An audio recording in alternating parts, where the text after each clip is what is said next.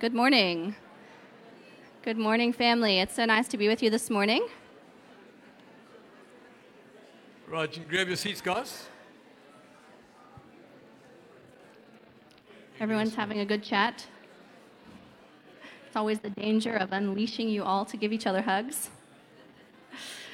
Um, yeah, I just want to say it's so wonderful to be with you, and it's always lovely to be with my family here. And I always consider it a huge honor and privilege to be on this platform. And I just want to thank you for giving your time and your energy this morning. And I don't take it for granted, it's a real gift um, to me and to, to one another. Um, today is our last week of speaking on our sermon topic of discernment and ethics. And today I'm going to look at it through the lens of discipleship. And yeah, I think all of us that have preached on this, this topic have, have um, done so with fear and trembling.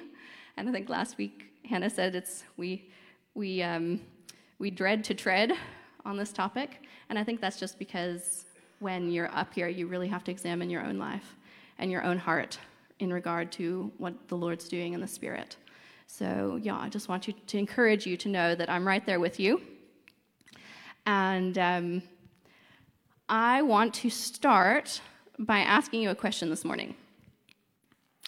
Um, has anyone here ever gotten lost? Raise your hand. Just wave at me. Okay, we're all in solidarity, right? Has anyone taken a wrong turn and gotten yelled at by their wife? Hey? Yeah, yeah, Dave. Um, you know, or just had a little bit of a lack of judgment.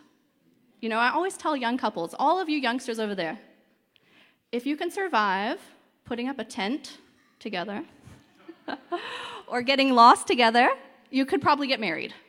It'll, it'll probably be okay. If you can follow instructions together and not kill one another, you, you could probably get married. It'll be all right. If you can't, I think you should first go to marriage prep. Um, so I'm going to tell you a story about a lack of judgment in Dave and I's life. It's a rather embarrassing story, but it's a good one. Um, many years before we had children, we used to visit my family in the States quite often. I'm just a little girl from the backwoods of Missouri. Um, but every year we try and go and we try and do a road trip and see a little bit more of the States. And this particular year, um, my, we, we teamed up with my folks and we decided to do 10 national parks in 10 days. Here's Duncan coming to have a listen on the front row. Thanks. um, so, anyway, so we did 10 national parks in 10 days, and my big bucket list was seeing the Grand Canyon National Park. All right. So, that for me was just beyond um, a dream, and it's all right. That's just the wrong way around.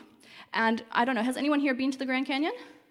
Dave, call Dave. Okay, three of you, four of you. All right, it, it is really, I mean, you can't, no photograph can ever describe it. It is, it, it, it is the most glorious place. You can understand why the Native Americans, it's sacred to them. And they consider it a spiritual place. And you stand in complete awe. I mean, there's just, there's nothing on earth that I've seen that compares. So this is actually a photo that I took on my iPhone, if you can believe it. It looks like a painting. I mean, it doesn't even look real. Um, but we were so excited, so we, we, um, we got to the top. And we were meant to only be there, you know, to see it. And Dave and I thought, oh my word, we heard there's 5 million visitors a year and only 1% of them actually hike the canyon. So we were like, we're experienced hikers, you know, we got this. Let's do it. We're to do it. We're to stay an extra night and we're to hike down to the Colorado River that snakes through the canyon and we're to hike back out. So, mind you, we did not start this trip with any hiking equipment, backpacks, water, anything. We had tackies. I think we had one backpack. We had five liters of water, four apples, and a cracker. and often we, my parents drop us off. We say, okay, we'll meet you at the, at the drop off point um, at the end of the day. Okay, no, that's good. Off we go. And I mean, we are, it's beautiful. It's amazing. We're like on a high. We're running and we're so excited. And we're passing all the tourists, taking photos, and we're like, this is amazing. This is so easy. Who, who are these people that say that this road is so tricky? My lovey, just go sit there with Connor. Go sit down there. So off we go, and um, before long, we start to see signs that say, like, do not hike from the rim to the river and back in one day. So we're like, oh, those are just Americans having signs, you know? So we're off and we're, we're like, this is so easy. This trail's beautiful, it's so well marked. And um, then we start to see signs that say, do not attempt death, death, death. And uh, Boston Marathon runner so and so dies in the Grand Canyon by getting lost from her partner. Do, do not attempt. And Dave says to me, those are, those are just signs for unfit Americans. We're going to trudge on. Okay, off we go. And eventually, there's a sign that says, Tourists, turn back here. So we're like, no, we're experienced hikers, you know, with our five liters of water. But the thing about the Grand Canyon is that you descend, in 10 kilometers of hiking, you descend 1,500 meters into the heart of the canyon.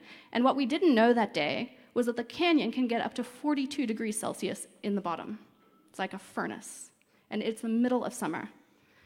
So we get to the bottom of the canyon, and it is boiling. And all along the route, Dave keeps telling me, I'm sure there'll be water points along the way. This is America. And there are no water points along the way. So eventually he's like, no, no, no, there'll definitely be a water point at the Colorado River, you know? We just have to make it to the bottom, we'll fill up our canisters, and, you know, we'll, we'll hike back out. Okay, so off we go. We get to the bottom. You can't even touch the Colorado River, it's under a huge suspension bridge. So we look at each other. We hunt around. There are no watering points anywhere. There is not a single tap. Um, and now all of the tourists have turned back, and all the day hikers are heading to the other side of the river. So I can see my husband has suddenly gone into calculation mode and I think we had about one liter of water left. So he turns to me and he says, Not only are we out of water, but I definitely think that we're running out of daylight. So we have seriously miscalculated our steps here. And we actually need to hightail it out of here because otherwise we're going to be stuck in the Grand Canyon alone at night with no water. So, okay, all right. So we, we do a giant U turn. And about a kilometer up the trail, I just hit a massive wall. And I start seeing double, and I'm not stringing words together properly, and I'm delusional, and I'm literally sweating salt out of every pore of my body. Like, literally, salt is like rubbing off of my skin because I'm so dehydrated. And I literally just sit down and I tell Dave, listen, I think you're going to have to leave me here and you're going to have to go for help because I don't think I can put another foot forward. Like, I, I don't think I can do this. And thank God I had a good man that day that turned around and he said, You are going to get up and you're going to put one foot in front of the other and you are going to walk yourself out of this canyon, Maria, because there's no one to come to help us right now. There, we had no cell phone signal. My parents were waiting for us. We were sure they were going to send like the ranger search and rescue team out if we weren't up there at the right time. And he just said, we, we have to now walk this thing out. So somehow he managed to give me some water, an apple, get me uh, up enough, and he put his arm around me and he literally walked me step by step out of the canyon that day. Guys, I was never so happy to see tourists in my whole life. But when we got to the tourist part, I was like, oh, I'm gonna live. I didn't die in the Grand Canyon. I'm so happy. And then my mother arrives and she says, Do you know that people die here every year? Like, I didn't need to know that. So, you might be asking why I'm telling you this story, but it's going to unfold as we go. So, discernment, if you read about discernment, it actually means the ability to judge well. And if we take it a step further, it actually also means to look at the underneath of a matter. So, discernment is to be able to see past what's on the surface and to see behind it, to see what's really going on. And obviously, ethics are actually our, moral, our morals that guide us. So, that's what we're speaking about today the ability to judge well. And if we read in the New Testament, we actually read, Paul tells us there's two very specific things about discernment. The first thing is that it's a skill we can hone. You can read about these. I'm not going to read the scriptures today because we're a little bit behind time, but you can read about this in Hebrews 5 and in um, 2 Corinthians. But basically, Paul says it's a skill that every Christian is born with. He speaks about being an infant and on milk and growing into a mature Christian who knows how to discern the will of God.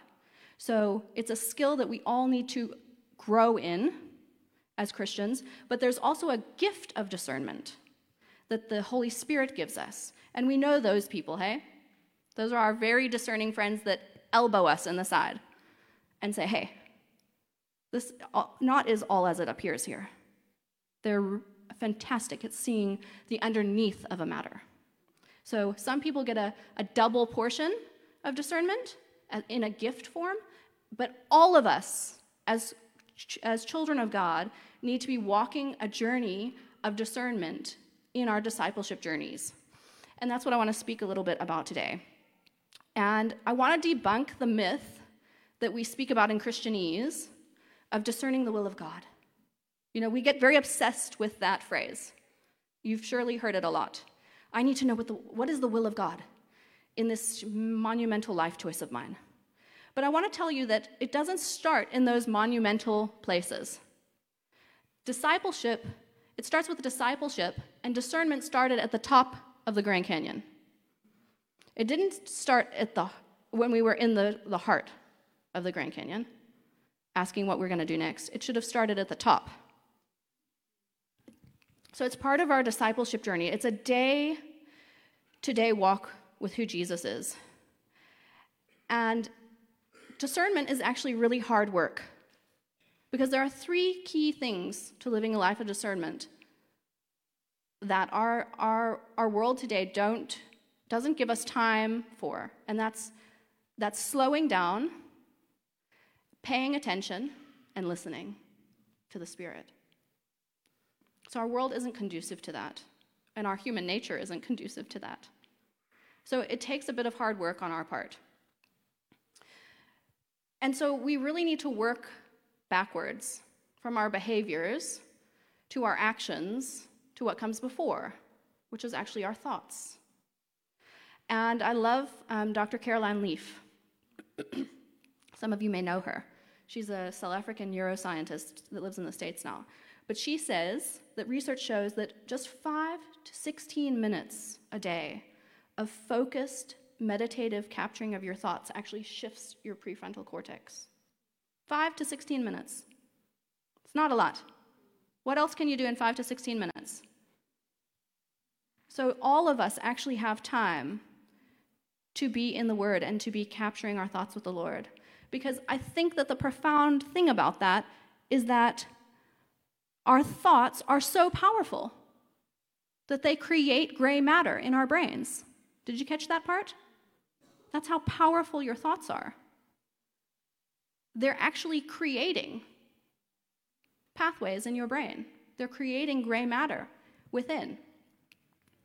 So we need to we need to start with where our thoughts are. So, a good question that I like to ask myself with regards to my thoughts, and I'm learning this in my discipleship journey. Um, we, we're learning about desolation and consolation and doing that practice at the end of each day. What thoughts were brought me joy? What thoughts brought me pain today? And then the question we ask ourselves is Did this thought originate from myself or did it originate with God? And that's a good measuring tool when, with regards to thoughts. Did this thought originate within my selfish self or did it originate in the heart of God? So that's a good, a good place to start for you. So I think that when we speak about discernment, we need to remember that it's really about the heart of the matter. It's about the motivations behind our thoughts. And that's what Jesus was constantly on about. If you read through the New Testament, I can give you example after example after example of how Jesus actually didn't care as much about what was happening on the outside as he was worried about what was happening on the inside. He said, You're just whitewashed tombs. You stink, you look great on the outside, you stink on the inside. He said, The cup's clean on the outside, it's full of rotten coffee on the inside. He said, You've you um, commit adultery with a woman inside your heart's just as good as doing it with your body. You know, he went on and on in almost every single place that he spoke. He was speaking about what's the motive of your heart? What's going on on the inside? And so, following Jesus is the only thing that's going to keep us anchored to our course. It's the only thing that can, can splice right through what's happening in our spirits, right? So this morning I want to just open up the word and we're going to look at the life of David. And we're going to, if you got your Bibles with you, you can flip just to 2 Samuel 11. We're going to do a little bit of reading. And then we're just going to pick up four keys for living a life of discernment from the life of David. 2 Samuel 11. Sorry, I was worshiping a little bit too much this morning. My voice is a little bit raspy.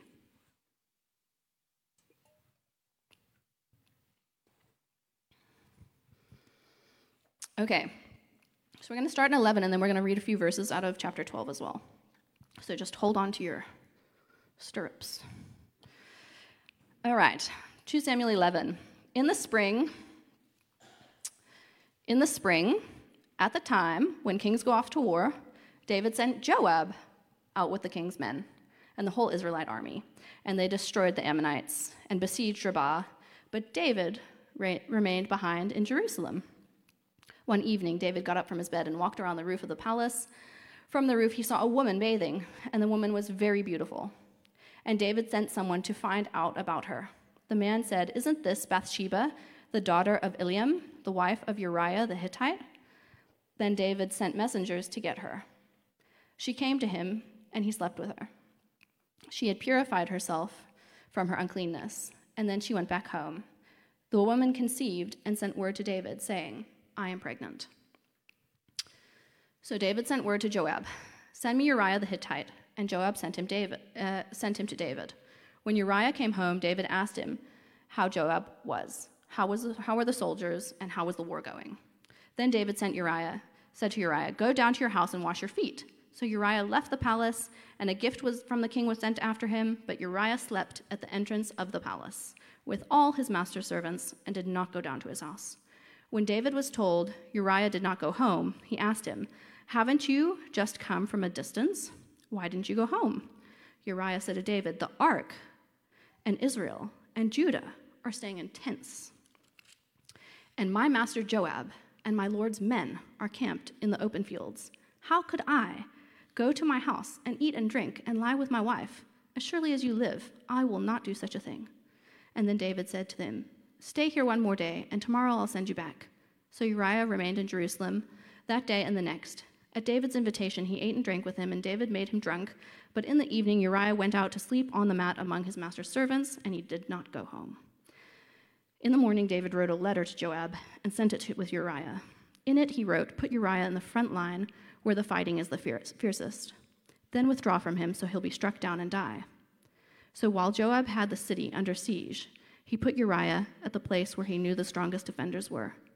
When the men of the city came out and fought against Joab, some of the men in David's army fell, and moreover, Uriah the Hittite died. And then if we skip to verse 26, it says, When Uriah's wife heard that her husband was dead, she mourned over him, and after a time of mourning was over, David had her brought to his house, and she became his wife and bore him a son. But the thing David had done displeased the Lord.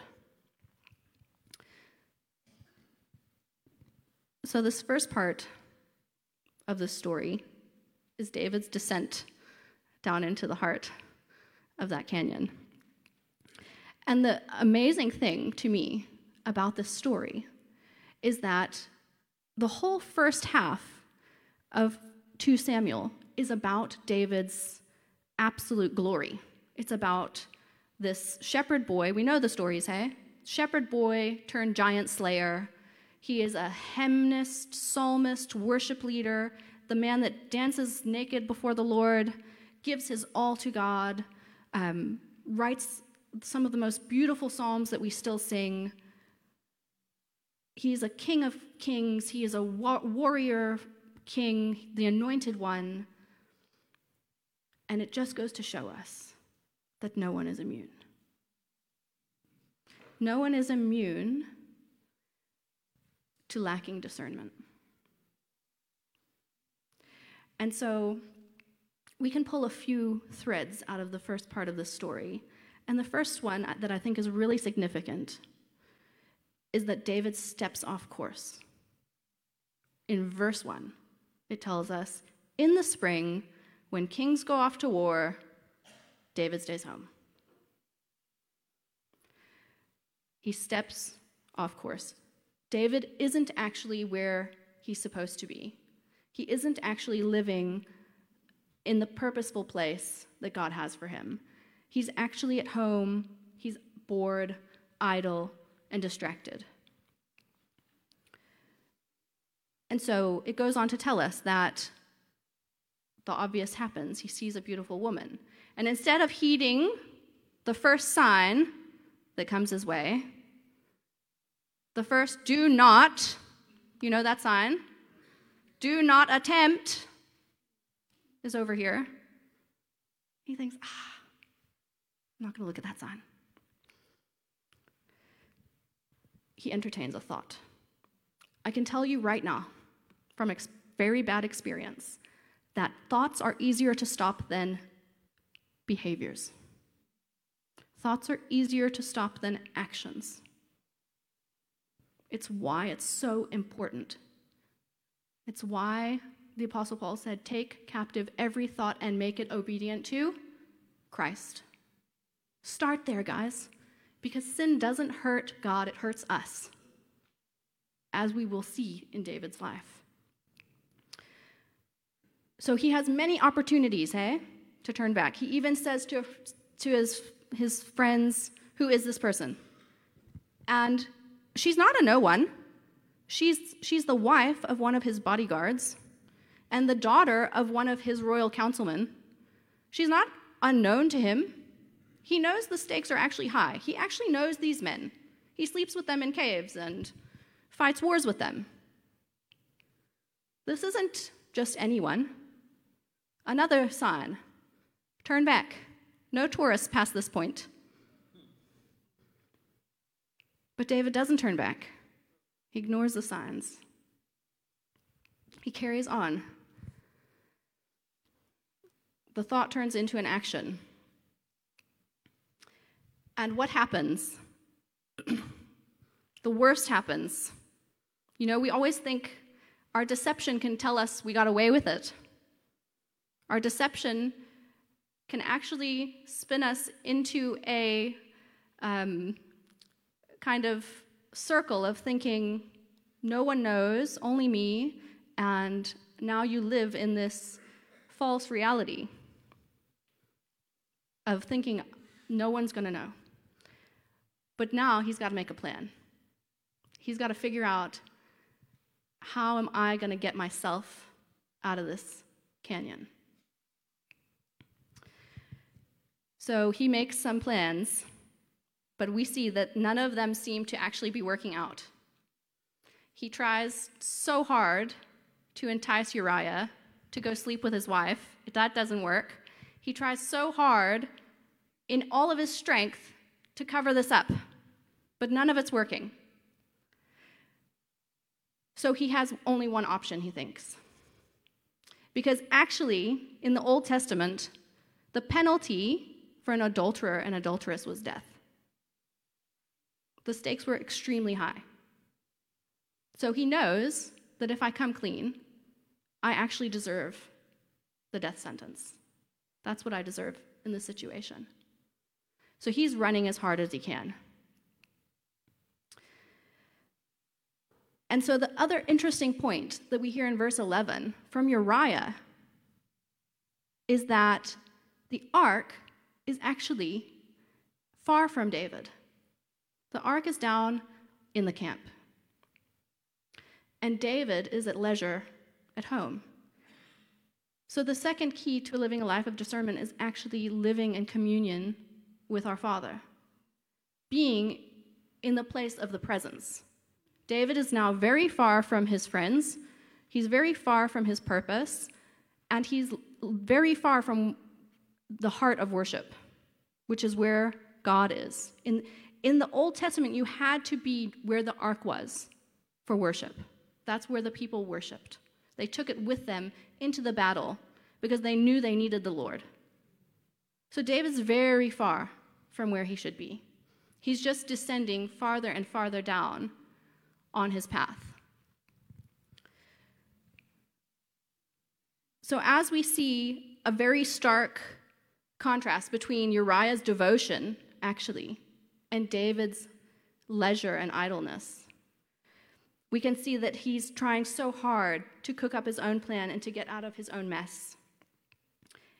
And sadly, he, he breaks two of God's probably most holy laws of adultery and murder.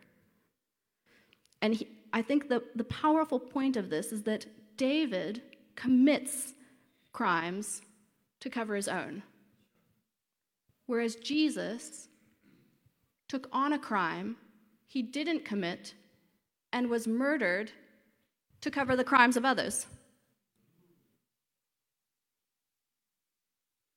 Which shows us that not even the best, most amazing, most worthy earthly king could ever compare.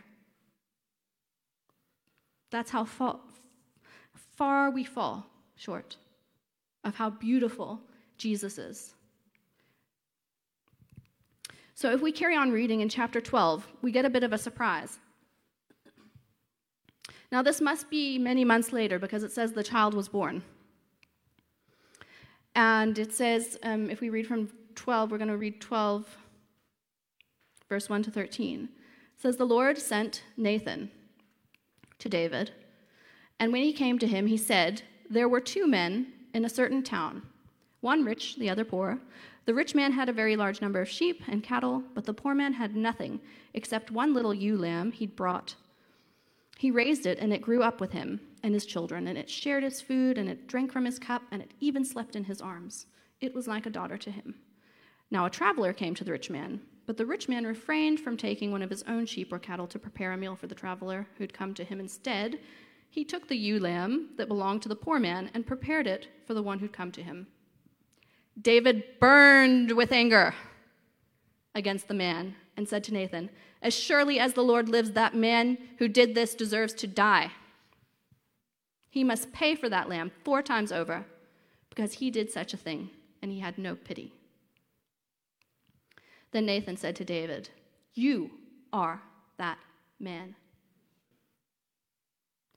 This is what the Lord says The God of Israel, I anointed you king over Israel. I delivered you from the hand of Saul. I gave your master's house to you, and your master's wives into your arms. I gave you the house of Israel and Judah. And if all had been too little, I would have given you even more. Why did you despise the word of the Lord by doing what's evil in his eyes? You struck down Uriah the Hittite with the sword, and you took his wife to be your own. You killed him with the sword of the Ammonites. Now there will be a sword forever against your house. And then if we skip to verse 13, it says, Then David said to Nathan, I have sinned against the Lord. And Nathan replied, The Lord has taken away your sin. You're, you are not going to die. But because by doing this, you've made the enemies of the Lord show utter contempt, the son that you born will die. And so we see here a picture that, you know, things get real when the Lord has to send, when he has to send a prophet in. Things are getting very real. He has to send David no more signposts. And this, I really believe, is because this is my third key is that David was living in severe isolation. He was very far from his community. He wasn't down in the camp with his buddies and his mighty men, his counselors. He was living a life of isolation. And so God sends someone in to reveal truth to him. And that's why it's so dangerous, guys, when we live lives of isolation because we don't have those, those wise words and wise people around us. I want to encourage you when, when your friends of wisdom, people that you know have gifts of discernment, are speaking, heed those signposts. Turn around before you get to the Colorado River.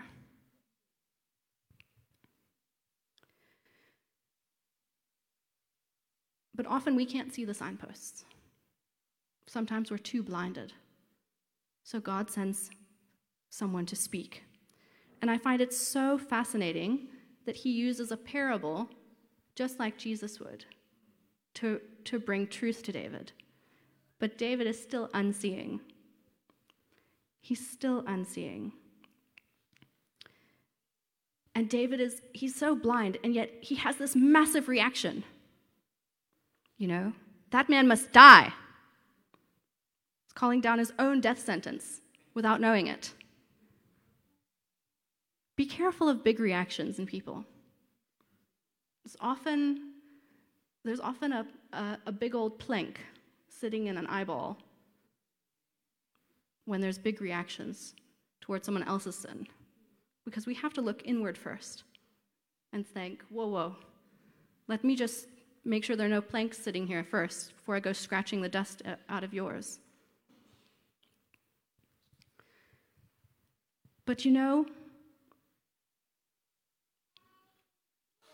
the beautiful thing about David in this story, the most fascinating thing about him, is his heart of humility. He hears Nathan say, you are that man. God has given you everything. Everything you could possibly desire. And if you wanted more, He would have given it to you. That's how good He is. He's so kind and He's so good. He would have given you anything you could have possibly imagined. But you took the one thing that you couldn't have. It's, it's so like our human nature to want that thing that we can't have and we don't want to speak to God about it. But the beauty of, of David is he says, I have sinned. It's me. You're right. I'm wrong. He takes responsibility for what he's done, knowing full well the consequences that could come. And so, yet again, we see this amazing picture of who God is. He loves David's heart. He's about the heart of the matter. And Nathan says, The Lord has taken away your sin. Your, your sin is forgiven, your debt is canceled, your death penalty is gone. The Lord forgives you. This is pre crucifixion. The Lord forgives you. He's taken away your sin. It's about the heart, guys. From here on out, David is called a man after God's own heart. The adulterous murderer that we just read about, the chapter before. It's the same David that goes on to write the 51st Psalm, and he writes there as a reflection of what's happened Create in me a pure heart, O God. Create in me a pure heart, O God, and renew a steadfast spirit within me. It's so amazing what happens when we confess and we repent. And I don't think that we say those words enough in our charismatic movements today. It's got to be something that happens every day for us. Jesus Christ, Son of God, have mercy on me, a sinner.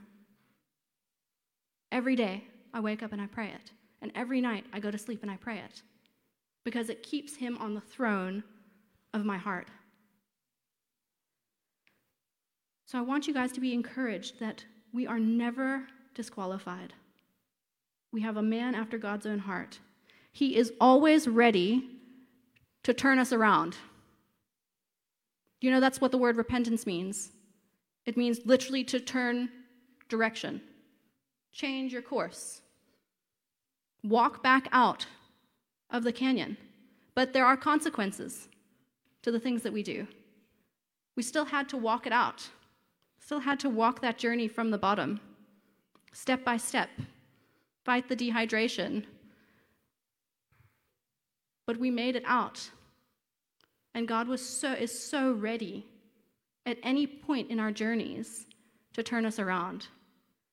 And that's just the beauty of who He is.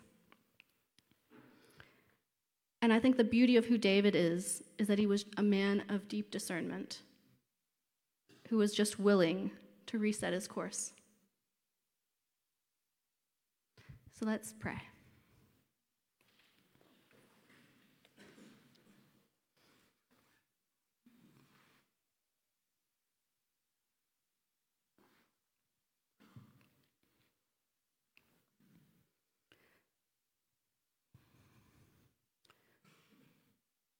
Father, we thank you that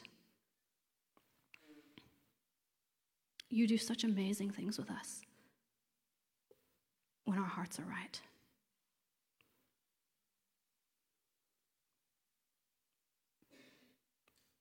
We're so thankful, God, that we can come to you at any point and turn, make a U turn.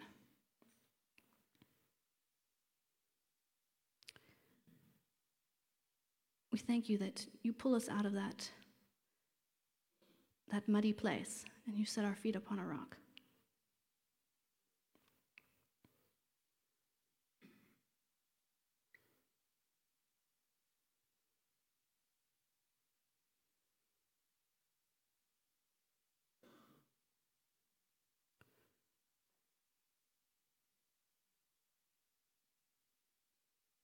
Holy Spirit, we welcome you here today.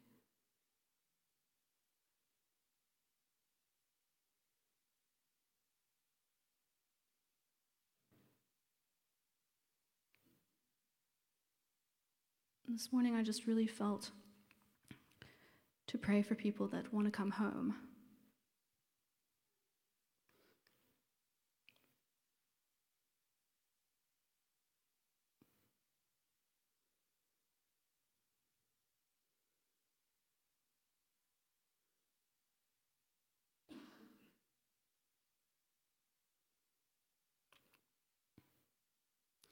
Feel like confession is a really important part of, of what we're doing today.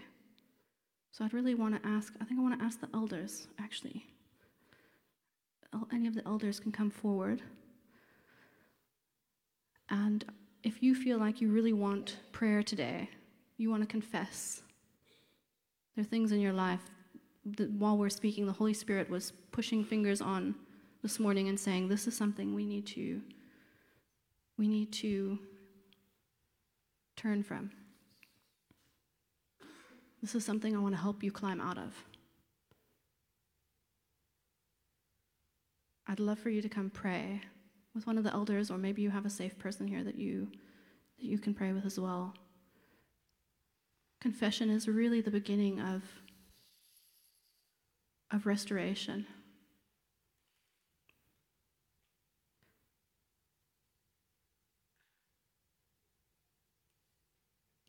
So maybe there are just things that the Lord's revealing to you.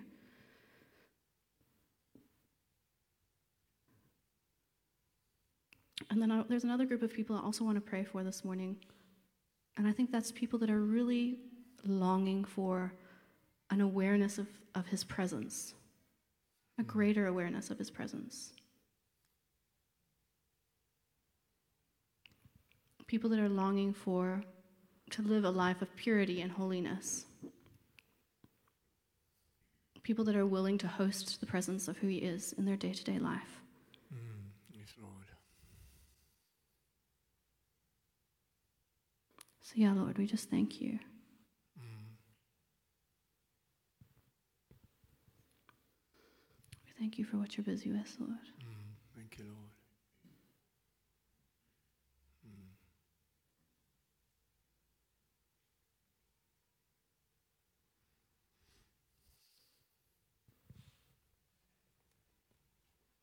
When Maria was talking about um, David and, you know, that David was given so much, but he wanted what he didn't, what he wasn't able to, what he shouldn't have had.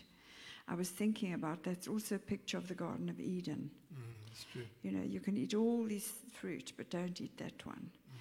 Mm. And I just thought that maybe today God is showing you something that you shouldn't have. Um, you know it, something that you shouldn't have. It's like maybe for David and Maria, just the challenge of going down to the bottom of the river was something they shouldn't have had, you know. But I want to do it. I want to do it despite despite the warnings. I want to do it. I want to do this thing that I shouldn't do. And and the beauty of that is that God knows what is beneficial to us. Um, so I just thought I wanted to say that. If there's something you know God is wanting you to surrender that you shouldn't have, maybe it's an opportunity for you today. Mm. Certainly on the backdrop of that He knows what is beneficial to us.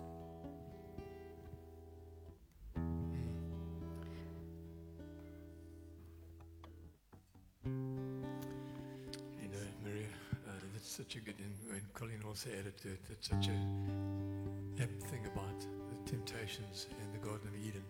One of the common factors was David was sitting still when he should have been active in his kingly role. In his passivity, he fell into the trap. As it was in Eden in Genesis 3, Adam's passivity led to Eve's deception. So if we're sitting not doing what we should be doing we can find ourselves vulnerable. So this is very good. I want Keith and Janice to come here, some of the sages in the church. Just join us. A bit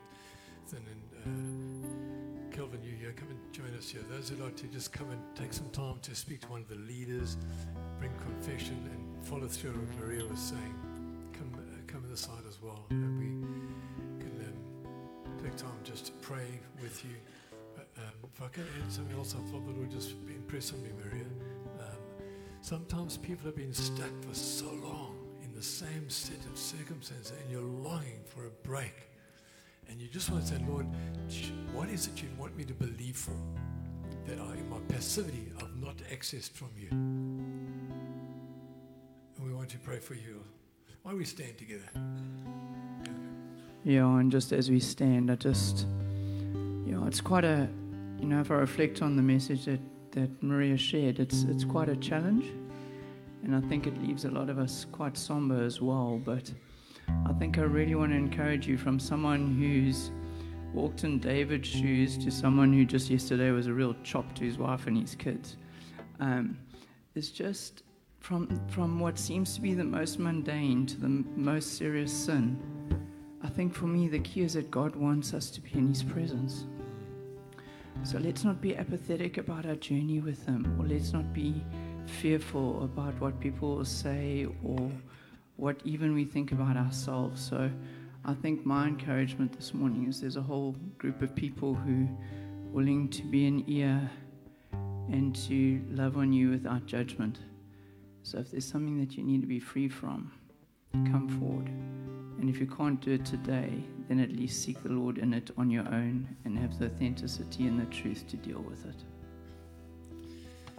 Thanks, Darren. So we're going to take some time just, just to be before the Lord as a, as a corporate body. And you don't need to rush. Later on, we'll have some tea and coffee. And by the way, if you're visiting, there's free coffee for you. How's that?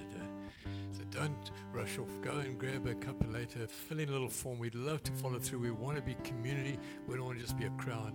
So keep that in mind. But we're going to just take time. Tate's going to just lead us in, in a moment of quiet worship. And there's an invitation here. Some of our leaders are here, some of our elders and, and uh, leading people. If you would like to just come and make confession of something that's happening in your life, your circumstance, here's an opportunity. Just come and do that. Um, just for a few moments and we pray. And if you would like prayer um, to have the passivity that's maybe got you stuck where you are and you'd like God to give you a fresh breakthrough, we'd like you to come over to the side here and we can pray for you as well. Eh? Thank you. Thanks, Stace. Come, Holy Spirit. Bless you.